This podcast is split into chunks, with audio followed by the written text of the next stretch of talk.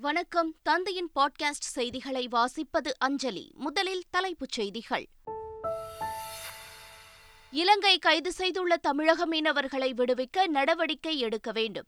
வெளியுறவுத்துறை அமைச்சருக்கு முதலமைச்சர் ஸ்டாலின் கடிதம். மாமல்லபுரத்தில் நடைபெறும் செஸ் ஒலிம்பியாட் போட்டிக்கான ஏற்பாடுகள் தீவிரம். பிரதமர் மோடியின் வருகையை முன்னிட்டு பாதுகாப்பு பணியில் ஆறாயிரம் போலீசார் தயார் நிலை. எடப்பாடி பழனிசாமிக்கு எதிரான நான்காயிரத்து எண்ணூறு கோடி ரூபாய் ஒப்பந்த முறைகேடு வழக்கு. உச்சநீதிமன்றத்தில் இன்று விசாரணை. கள்ளக்குறிச்சி கனியாமூர் தனியார் பள்ளி மாணவர்களுக்கு புதன்கிழமை முதல் ஆன்லைன் வகுப்புகள் நடத்த ஏற்பாடு. பள்ளிக் கல்வித்துறை அமைச்சர் மகேஷ் பொய்யாமொழி அறிவிப்பு. நாடாளுமன்றத்தில் இடையூறு ஏற்படுத்தியதாக காங்கிரஸ் எம்பிக்கள் நான்கு பேர் கூட்டத்தொடர் முழுவதும் இடைநீக்கம். எதிர்க்கட்சிகளின் நடவடிக்கைகள் அரசின் பணிகளுக்கு தடைகளை ஏற்படுத்துவதாக பிரதமர் மோடி குற்றச்சாட்டு. குடியரசுத் தலைவர் திரௌபதி முர்முவுக்கு சீன அதிபர் ஜி ஜின்பிங் வாழ்த்து. இருதரப்பு உறவுகளை சரியான பாதையில் முன்னோக்கி நகர்த்த இணைந்து பணியாற்ற தயாராக உள்ளதாக கருத்து.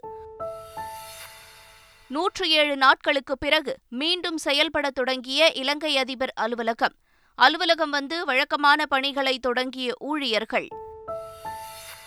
இனி விரிவான செய்திகள். இலங்கை கைது செய்துள்ள தமிழக மீனவர்களை விடுவிக்க நடவடிக்கை எடுக்க வேண்டுமென வெளியுறவுத்துறை அமைச்சர் ஜெய்சங்கருக்கு முதலமைச்சர் ஸ்டாலின் கடிதம் எழுதியுள்ளார். அந்த கடிதத்தில் இலங்கை அரசிடம் தொன்னூற்றி இரண்டு தமிழக மீன்பிடி படகுகள் உள்ளதாக கூறியுள்ளார். மீனவர்களை விடுவிக்கும் போது படகின் உரிமையாளர்கள் இலங்கை நீதிமன்றத்தில் நேரில் ஆஜராகி அவர்களது படகிற்கான உரிமையை கோர வேண்டும் என்ற நிபந்தனை விதிக்கப்பட்டுள்ளதாக குறிப்பிட்டுள்ள முதலமைச்சர் ஸ்டாலின் தற்போது இலங்கையில் நிலவும் சூழலில் அவர்களால் நீதிமன்றத்தில் ஆஜராக முடியவில்லை என்று தெரிவித்துள்ளார். எனவே கடந்த இருபதாம் தேதி கைது செய்யப்பட்ட தமிழக மீனவர்களை விடுவிக்கவும் படகுகளை பெற மீனவர்கள் நேரில் ஆஜராவதிலிருந்து விலக்கு அளிக்க நடவடிக்கை எடுக்க வேண்டும் என்றும் ஸ்டாலின் வலியுறுத்தியுள்ளார். முன்னாள் முதலமைச்சர் எடப்பாடி பழனிசாமி மீதான டெண்டர் முறைகேடு தொடர்பான வழக்கு இன்று விசாரிக்கப்படும் என்று உச்சநீதிமன்றம் தெரிவித்துள்ளது. இரண்டாயிரத்து பதினெட்டாம் ஆண்டு எடப்பாடி பழனிசாமி முதல்வராக இருந்தபோது தமிழகத்தில் நெடுஞ்சாலைத்துறை ஒப்பந்தங்களில் முறைகேடு நடந்துள்ளதாக திமுக அமைப்பு செயலாளர் ஆர் எஸ் பாரதி உயர்நீதிமன்றத்தில் வழக்கு தொடர்ந்தார். இந்த டெண்டர் மூலம் நான்காயிரத்து எண்ணூற்று முப்பத்து மூன்று கோடி ரூபாய் அளவுக்கு முறைகேடு நடைபெற்றுள்ளதாக மனுவில் தெரிவிக்கப்பட்டது. திமுகவின் கோரிக்கையை ஏற்று இந்த வழக்கை விசாரிக்க சிபிஐக்கு உயர்நீதிமன்றம் உத்தரவிட்டது. இதனைத் தொடர்ந்து லஞ்ச ஒழிப்புத்துறை மற்றும் எடப்பாடி பழனிசாமி தரப்பில் தாக்கல் செய்யப்பட்ட மேல்முறையீட்டு மனுவை விசாரித்த உச்சநீதிமன்றம் எடப்பாடி பழனிசாமி மீதான டெண்டர் முறைகேடு புகாரை சிபிஐ விசாரிக்க இடைக்கால தடை விதித்து உத்தரவிட்டது. இந்நிலையில் சிபிஐ விசாரணைக்கு விதிக்கப்பட்ட இடைக்கால தடையால் விசாரணை பாதிக்கப்பட்டுள்ளதாகவும் அவசரமாக விசாரிக்க வேண்டும் எனவும் தமிழக ஊழல் தடுப்பு மற்றும் கண்காணிப்பு மேல்முறையீடு செய்திருக்கிறது. இதனை பரிசீலித்த உச்சநீதிமன்றம் இந்த வழக்கு இன்று விசாரிக்கப்படும் என்று தெரிவித்துள்ளது. பிரதமர் மோடி இரண்டு நாள் தமிழகம் வரவுள்ள நிலையில் சென்னை விமான நிலையத்தில் ஏழு அடுக்கு பாதுகாப்பு போடப்பட்டுள்ளது நாற்பத்தி நான்காவது உலக செஸ் ஒலிம்பியாட் போட்டியை தொடங்கி வைக்க பிரதமர் மோடி இரண்டு நாள் பயணமாக வரும் இருபத்தி எட்டாம் தேதி தமிழகம் வருகிறார். பிரதமரின் வருகையொட்டி சென்னை விமான நிலையம் முழுவதும் ஏழு அடுக்கு பாதுகாப்பு போடப்பட்டுள்ளது இந்த பாதுகாப்பு கட்டுப்பாடுகள் அனைத்தும் இருபத்தி ஒன்பதாம் தேதி மாலை வரை அமலில் இருக்கும் என்று சென்னை விமான நிலைய அதிகாரிகள் தெரிவித்தனர். இதனிடையே செஸ் ஒலிம்பியாட் போட்டி தொடக்க நிகழ்ச்சிக்கு பிரதமர் மோடி வருவதையொட்டி சென்னை விமான நிலையம் நேரு உள்விளையாட்டு அரங்கம் அடையாறு ஐஎன்எஸ் ஆகிய இடங்களை சுற்றி ஐந்தடுக்கு பாதுகாப்பு போடப்படும் எனவும் சுமார் ஆறாயிரம் போலீசார் பாதுகாப்பு பணியில் ஈடுபடுவார்கள் என்றும் சென்னை காவல் ஆணையர் சங்கர் ஜிவால் தெரிவித்துள்ளார். செஸ் ஒலிம்பியாட் போட்டியில் கலந்து கொள்வதற்காக பன்னிரண்டு ஜாம்பியா நாட்டு வீரர் வீராங்கனைகள் சென்னை வந்தடைந்தனர். மாமல்லபுரத்தில் வரும் இருபத்தி எட்டாம் தேதி செஸ் ஒலிம்பியாட் போட்டி கோலாகலமாக தொடங்கப்பட உள்ளது. இதில் கலந்து கொள்ள மேற்கு ஆப்பிரிக்காவின் ஜாம்பியா நாட்டைச் சேர்ந்த பன்னிரண்டு வீரர் வீராங்கனைகள் விமானம் மூலம் சென்னை வந்தடைந்தனர். செஸ் ஒலிம்பியாட் போட்டி தொடக்க விழாவுக்கான தொன்னூற்றி ஐந்து சதவிகித பணிகள் நிறைவு பெற்றுள்ளதாக அமைச்சர் மையநாதன் தெரிவித்துள்ளார். கள்ளக்குறிச்சி கனியாமூர் பள்ளி மாணவர்களுக்கு புதன்கிழமை முதல் ஆன்லைன் வகுப்புகள் நடத்தப்படும் என்று பள்ளிக் கல்வி அமைச்சர் அன்பில் மகேஷ் தெரிவித்துள்ளார். இது தொடர்பாக அவர் மாவட்ட ஆட்சியர் ஸ்ரவன்குமார் உடன் ஆலோசனை நடத்தினார். பின்னர் செய்தியாளர்களிடம் பேசிய அமைச்சர் அன்பில் மகேஷ் பொய்யாமொழி தீக்கிரையான சான்றிதழ்களுக்கு பதில் புதிய சான்றிதழ்களை விரைந்து வழங்க நடவடிக்கை எடுக்கப்பட்டு வருவதாக தெரிவித்தார். சேலம் பெரியார் பல்கலைக்கழக பதிவாளர் மீது பல்கலைக்கழகத்தில் படிக்கும் ஆராய்ச்சி மாணவி பாலியல் புகார் அளித்ததன் பேரில் பதிவாளரை போலீசார் கைது செய்தனர். கடந்த இரண்டு மாதங்களுக்கு முன்பு பதிவாளராக பொறுப்பேற்றுக் கொண்டவர் பேராசிரியர் கோபி. இவர் இதே பல்கலைக்கழகத்தில் வேதியியல் பாடப்பிரிவில் பேராசிரியராக உள்ளார். ஆராய்ச்சி மாணவி ஒருவர் அறிக்கையை சமர்ப்பிக்க சென்றபோது பதிவாளர் அந்த மாணவியிடம் அத்துமீறியதாக கூறப்படுகிறது. இதுகுறித்து அளிக்கப்பட்ட புகாரின் பேரில் வழக்கு பதிவு செய்த போலீசார் அவர் மீது பெண்கள் பாலியல் வன்கொடுமை சட்டத்தின் கீழ் வழக்கு பதிவு செய்து கைது செய்தனர். எடப்பாடி பழனிசாமி சி. வி. சண்முகம் உள்ளிட்டோர் மீது ஓ. பன்னீர்செல்வத்தின் ஆதரவாளரான J. C. D. Prabhakar Chennai Royapettah காவல் நிலையத்தில் புகார் அளித்துள்ளார். அதில் தங்கள் தரப்பினர் மீது குற்றம் சாட்டி சி. வி. சண்முகம் அளித்த புகாரில் எவ்விதமான உண்மையும் இல்லை என்று கூறியுள்ளார்.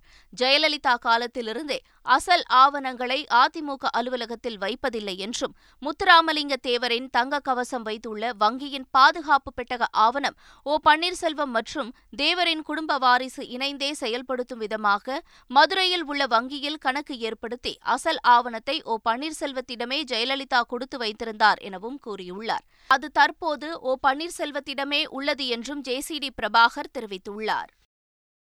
காங்கிரஸ் எம்பிக்கள் நான்கு பேர் நடப்பு நாடாளுமன்ற கூட்டத்தொடர் முழுவதும் சஸ்பெண்ட் செய்யப்பட்டுள்ளனர். மழைக்கால கூட்டத்தொடரின் ஆறாம் நாளான நேற்று கேள்வி நேரம் துவங்கிய உடனேயே விலைவாசி உயர்வு அத்தியாவசிய பொருட்களின் மீதான ஜிஎஸ்டி உள்ளிட்ட விவகாரங்களை எழுப்பி எதிர்க்கட்சி உறுப்பினர்கள் அமளியில் ஈடுபட்டனர். மாணிக்கம் தாக்கூர் ஜோதிமணி உள்ளிட்ட காங்கிரஸ் எம்பிக்கள் அவையின் மையப்பகுதிக்கு சென்று பதாகைகளை ஏந்தியபடி முழக்கமிட்டனர். அவைக்கு இடையூறு ஏற்படுத்தும் வகையில் நடந்து கொண்டதாக கூறி மாணிக்கம் தாக்கூர் ஜோதிமணி ரம்யா ஹரிதாஸ் டி என் பிரதாபன் உள்ளிட்ட நான்கு காங்கிரஸ் உறுப்பினர்களையும் நடப்பு கூட்டத்தொடர் முழுவதும் இடைநீக்கம் செய்து உத்தரவிடப்பட்டது. மக்களவையிலிருந்து இடைநீக்கம் செய்யப்பட்ட காங்கிரஸ் எம்பிக்கள் நாடாளுமன்ற வளாகத்தில் உள்ள காந்தி சிலையின் முன்பு ஆர்ப்பாட்டத்தில் ஈடுபட்டனர். பிளாக் கார்டு தான் நாங்கள் உயர்த்தி நாடாளுமன்றத்தில் பிடிச்சோம். இங்கே வந்து சமையல் சிலிண்டர் விலை வந்து ஆயிரத்தி ஐம்பத்தி மூணு ரூபா. இது உண்மையா இல்லையா? இது நாங்கள் ஏன் ப- தூக்கி பிடிக்கக்கூடாது? இதை ஏன் நாங்கள் போராடக்கூடாது? இங்கே பாருங்க பாலுக்கு ஜிஎஸ்டி இந்த அடுத்து நாங்கள் பிடிச்ச பிளாக் கார்டு தான் இங்கே ஒரு தயிர் பால் மோர் பன்னீர் ர- அரிசி கோதுமை பார்லி ஓட்ஸு சர்க்கரை தேன் ஹாஸ்பிட்டல் இருக்கிற ரூமுக்கு ஹோட்டல் இருக்கிற ரூம்ஸுக்கு சோலார் வாட்டர் ஹீட்டருக்கு எல்இடி லைட்டுக்கு பேங்க் செக்கு இதுக்கெல்லாம் ஒரு ஒரு அரசாங்கம் வரி போட்டுக்கிட்டு உட்காந்துருந்தா காங்கிரஸ் கட்சி அதை வேடிக்கை பார்த்துக்கிட்டு இருக்க முடியுமா? அதனால தான் நாங்கள் வந்து கேட்குறோம் டிஸ்கஷன் வேணும் ஜிஎஸ்டி கட்டணத்தை பற்றி விவாதம் வேண்டும் என்று காங்கிரஸ் அவையிலே தொடர்ந்து கேட்டு வருகிறோம். நோட்டீஸ் கொடுத்து ஆறு நாட்களாக ஜனநாயகபூர்வமாக அமைதியான வழியிலே கேட்டு வருகிறோம். இன்றும் அதே போல் நாங்கள் போராட்டத்தில் ஈடுபட்டிருந்தோம். அவைக்கு வெளியிலே போராட்டம் நடத்தாமல் அவைக்குள்ளாக விவாதம் வேண்டும் என்று கேட்டோம். விவாதத்தை வழங்காமல் எங்களுக்கு இந்த பரிசை அளித்திருக்கிறார்கள். முழு கூட்டத்தொடருக்கும் எங்களை சஸ்பெண்ட் செய்திருப்பதாக சபாநாயகர் அறிவித்திருப்பது அதிர்ச்சிகரமானது. எதிர்க்கட்சிகளுடைய குரலை நெரிப்பதற்கான ஒரு நடவடிக்கையை இந்த அரசு சபாநாயகர் மூலமாக எடுத்திருக்கிறது.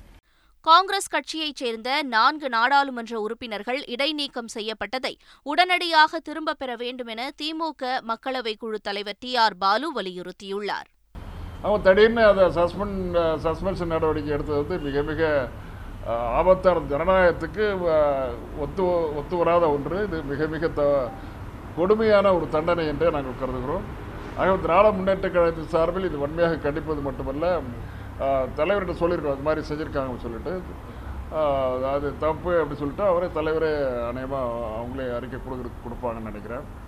நாளைக்கு வந்து காலையில் வந்து நாங்கள் இது வந்து இதை வந்து இதை வந்து உடனடியாக திரும்ப பெறணும்னு சொல்லி இந்த தண்டனை ரொம்ப அதிகபட்ச தண்டனை கொடுத்துருக்கீங்க. அது உடனடியாக திரும்ப பெறணும். இன்றைக்கி அவங்களுக்கு ஏற்படுது நாளைக்கு நமக்கு ஏற்படும்.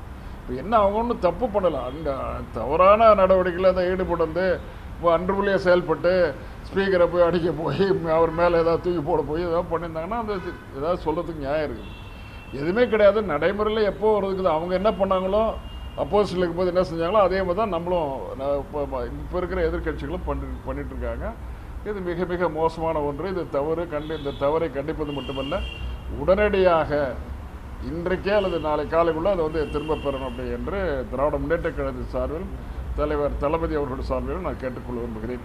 எதிர்க்கட்சிகளின் நடவடிக்கைகள் அரசின் பணிகளுக்கு தடைகளை ஏற்படுத்துகின்றன என்று பிரதமர் மோடி குற்றம் சாட்டியுள்ளார். டெல்லியில் நடைபெற்ற நிகழ்ச்சி ஒன்றில் காணொலி மூலம் பிரதமர் மோடி உரையாற்றினார்.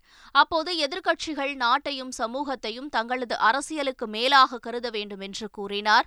சுதந்திரத்திற்கு பிறகு முதல் முறையாக பழங்குடியின சமுதாயத்தைச் சேர்ந்த ஒரு பெண் நாட்டின் உயர்ந்த பதவியான குடியரசுத் தலைவர் பதவியை ஏற்றுள்ளதாக தெரிவித்தார். இந்திய ஜனநாயகத்தின் மிகப்பெரிய நாள் இது என்று பிரதமர் மோடி குறிப்பிட்டார். மாநிலங்களவை நியமன உறுப்பினராக தேர்வு செய்யப்பட்ட இசையமைப்பாளர் இளையராஜா எம்பியாக பதவியேற்றுக் கொண்டார். கடவுளின் பெயரால் பொறுப்பேற்றுக் கொள்வதாக தமிழில் கூறி இளையராஜா பதவியேற்றுக் கொண்டார். மாநிலங்களவையின் உறுப்பினராக நியமிக்கப்பட்டிருக்கும் இளையராஜா என்னும் நான் சட்டத்தினால் நிறுவப்பட்டதான இந்திய அரசியல் சட்டத்தின் மீது உண்மையான பற்றார்வமும் பற்றுறுதியும் கொண்டிருப்பேன் என்றும் இந்தியாவின் இறையாண்மையையும் ஒருமைப்பாட்டையும் உறுதியாக பற்றி நிற்பேன் என்றும் நான் இப்போது ஏற்கவிருக்கும் கடமையினை நேர்மையாக நிறைவேற்றுவேன் என்றும் கடவுளின் பெயரால் ஆணையிட்டு கூறுகிறேன். வீடுகளில் ஸ்மார்ட் மீட்டர் பொருத்தும் பணிகள் நிறைவடைந்ததும் மாதந்தோறும் மின்கட்டணம் செலுத்தும் திட்டம் நடைமுறைப்படுத்தப்படும் என்று மின்சாரத்துறை அமைச்சர் செந்தில் பாலாஜி தெரிவித்திருக்கிறார். சமூக வலைத்தளங்களில் இன்னொரு செய்தி பரவிக் கொண்டிருக்கின்றன. வீடுகளுக்கான மின் இணைப்பை பெற்றவர்களுக்கு ஸ்மார்ட் மீட்டர் பொருத்துவதற்கான மாதாந்திர அந்த வாடகை தொகை வசூலிக்கப்படும் என்ற ஒரு கருத்து பரவி கொண்டிருக்கின்றன. நிச்சயமாக வீடுகளுக்கான மின் இணைப்பை பெற்றவர்களுக்கு அந்த ஸ்மார்ட் மீட்டருக்கான மாதாந்திர வாடகை கட்டணம் என்பதை மின்சார வாரியம் வசூலிக்காது என்பதையும் இந்த நேரத்திலே தெளிவாக எடுத்து சொல்கின்றேன். குடியரசுத் தலைவர் திரௌபதி முர்முவுக்கு சீன அதிபர் ஜி ஜின்பிங் வாழ்த்து தெரிவித்துள்ளார். அவர் வெளியிட்டுள்ள வாழ்த்து செய்தியில் சீனாவும் இந்தியாவும் ஒன்றுக்கொன்று முக்கியமான நாடுகள் என்று கூறியுள்ளார். இரு நாட்டின் மக்களைப் போலவே அரசுகளும் ஆரோக்கியமான நிலையான உறவை கொண்டுள்ளதாக கூறியுள்ள ஜி ஜின்பிங் அரசியல் பரஸ்பர நம்பிக்கையை மேம்படுத்தவும் வேறுபாடுகளை சரியாக கையாளவும் இருதரப்பு உறவுகளை சரியான பாதையில் முன்னோக்கி நகர்த்தவும் இணைந்து பணியாற்ற தயாராக உள்ளேன் என குறிப்பிட்டிருக்கிறார். தமிழகத்தின் பல்வேறு பகுதிகளில் மழை பெய்தது. செங்கல்பட்டு வந்தவாசி திருத்தணி தஞ்சாவூர் தூத்துக்குடி மானாமதுரை உள்ளிட்ட பல்வேறு பகுதிகளில் மழை பெய்தது. இதனிடையே தமிழகத்தில் ஒன்பது மாவட்டங்களில் கனமழைக்கு வாய்ப்புள்ளதாக சென்னை வானிலை ஆய்வு மையம் தமது அறிக்கையில் தெரிவித்திருக்கிறது. இலங்கையில் நூற்றி ஏழு நாட்களுக்கு பிறகு அதிபர் அலுவலகம் மீண்டும் செயல்பட தொடங்கியது. கொழும்பு இலங்கையில் நிலவி வரும் பொருளாதார நெருக்கடியால் அரசின் மீது கடும் கோபமடைந்த அந்நாட்டு மக்கள் கடந்த ஏப்ரல் மாத தொடக்கத்தில் தலைநகர் கொழும்புவில் உள்ள அதிபர் மாளிகை அதிபர் அலுவலகம் பிரதமர் அலுவலகம் உள்ளிட்ட அரசு கட்டிடங்களை முற்றுகையிட்டு போராட்டம் நடத்த தொடங்கினர். அந்த வகையில் கடந்த ஏப்ரல் மாதம் ஒன்பதாம் தேதி அதிபர் அலுவலகத்தின் நுழைவு வாயிலை போராட்டக்காரர்கள் அடைந்தனர். அப்போது முதலே அதிபர் அலுவலகம் செயல்படாமல் இருந்து வந்த சூழலில் கடந்த ஒன்பதாம் தேதி போராட்டக்காரர்கள் அதிபர் அலுவலகத்திற்குள் நுழைந்து சூறையாடியதோடு பல நாட்கள் அங்கேயே தங்கினர். இந்த சூழலில் கடந்த வெள்ளிக்கிழமை அதிபர் அலுவலகத்திற்குள் இருந்த போராட்டக்காரர்கள் அனைவரையும் போலீசார் வலுக்கட்டாயமாக அப்புறப்படுத்தினர். அதனைத் தொடர்ந்து நூற்றி ஏழு நாட்களுக்கு பிறகு அதிபர் அலுவலகம் நேற்று திறக்கப்பட்டு மீண்டும் செயல்பாட்டுக்கு வந்தது. அதிபர் அலுவலக ஊழியர்கள் அனைவரும் அலுவலகத்திற்கு வந்து தங்களின் வழக்கமான பணிகளை தொடங்கினர். இங்கிலாந்துக்கு சீனா மிகப்பெரிய அச்சுறுத்தலாக இருப்பதாக பிரதமர் பதவிக்கு போட்டியிடும் இந்திய வம்சாவளியைச் சேர்ந்த முன்னாள் நிதி மந்திரி ரிஷி சுனக் தெரிவித்துள்ளார். ஆளும் கன்சர்வேட்டிவ் கட்சி உறுப்பினர்களின் ஆதரவை திரட்ட அவர் தீவிர பிரச்சாரம் மேற்கொண்டு வருகிறார். இந்த நிலையில் நேற்று தலைநகர் லண்டனில் நடைபெற்ற பிரச்சார கூட்டத்தில் பங்கேற்று பேசிய ரிஷி சுனக் சீனாவும் சீன கம்யூனிஸ்ட் கட்சியும் இந்த நூற்றாண்டில் இங்கிலாந்து மற்றும் உலகின் பாதுகாப்புக்கு அச்சுறுத்தலாக உள்ளதாக கூறினார். அமெரிக்கா முதல் இந்தியா வரையிலான நாடுகளை சீனா குறிவைப்பதற்கான ஆதாரங்கள் உள்ளதாகவும் சீனாவின் அச்சுறுத்தல்களை சமாளிக்க உலகின் பல நாடுகளை உள்ளடக்கிய ஒரு பரந்த கூட்ட கூட்டணியை என்னால் உருவாக்க முடியும் என்றும் ரிஷி சுனக் கூறினார். ரஷ்ய தாக்குதல்களில் உருக்குலைந்த கிராமங்களை யுக்ரைன் இளைஞர்கள் கட்டியெழுப்பி வருகின்றனர். கீவ் யுக்ரைன் மீதான ரஷ்யாவின் போர் நூற்று ஐம்பது நாட்களை கடந்து நீண்டு கொண்டிருக்கிறது. ரஷ்யாவின் மூர்க்கத்தனமான தாக்குதல்களில் யுக்ரைனின் பல நகரங்கள் மற்றும் கிராமங்கள் முற்றிலுமாக சின்னாபினமாகி கிடக்கின்றன.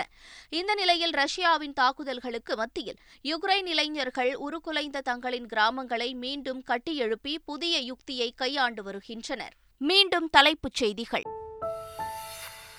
இலங்கை கைது செய்துள்ள தமிழக மீனவர்களை விடுவிக்க நடவடிக்கை எடுக்க வேண்டும். வெளியுறவுத்துறை அமைச்சருக்கு முதலமைச்சர் ஸ்டாலின் கடிதம். மாமல்லபுரத்தில் நடைபெறும் செஸ் ஒலிம்பியாட் போட்டிக்கான ஏற்பாடுகள் தீவிரம். பிரதமர் மோடியின் வருகையை முன்னிட்டு பாதுகாப்பு பணியில் ஆறாயிரம் போலீசார் தயார் நிலை. எடப்பாடி பழனிசாமிக்கு எதிரான நான்காயிரத்து எண்ணூறு கோடி ரூபாய் ஒப்பந்த முறைகேடு வழக்கு. உச்சநீதிமன்றத்தில் இன்று விசாரணை. கள்ளக்குறிச்சி கனியாமூர் தனியார் பள்ளி மாணவர்களுக்கு புதன்கிழமை முதல் ஆன்லைன் வகுப்புகள் நடத்த ஏற்பாடு. பள்ளிக் கல்வித்துறை அமைச்சர் மகேஷ் பொய்யாமொழி அறிவிப்பு. நாடாளுமன்றத்தில் இடையூறு ஏற்படுத்தியதாக காங்கிரஸ் எம்பிக்கள் நான்கு பேர் கூட்டத்தொடர் முழுவதும் இடைநீக்கம். எதிர்க்கட்சிகளின் நடவடிக்கைகள் அரசின் பணிகளுக்கு தடைகளை ஏற்படுத்துவதாக பிரதமர் மோடி குற்றச்சாட்டு. குடியரசுத் தலைவர் திரௌபதி முர்முவுக்கு சீன அதிபர் ஜி ஜின்பிங் வாழ்த்து. இருதரப்பு உறவுகளை சரியான பாதையில் முன்னோக்கி நகர்த்த இணைந்து பணியாற்ற தயாராக உள்ளதாக கருத்து. நூற்று ஏழு நாட்களுக்கு பிறகு மீண்டும் செயல்பட தொடங்கிய இலங்கை அதிபர் அலுவலகம். அலுவலகம் வந்து வழக்கமான பணிகளை தொடங்கிய ஊழியர்கள். இத்துடன் செய்திகள் நிறைவு பெறுகின்றன.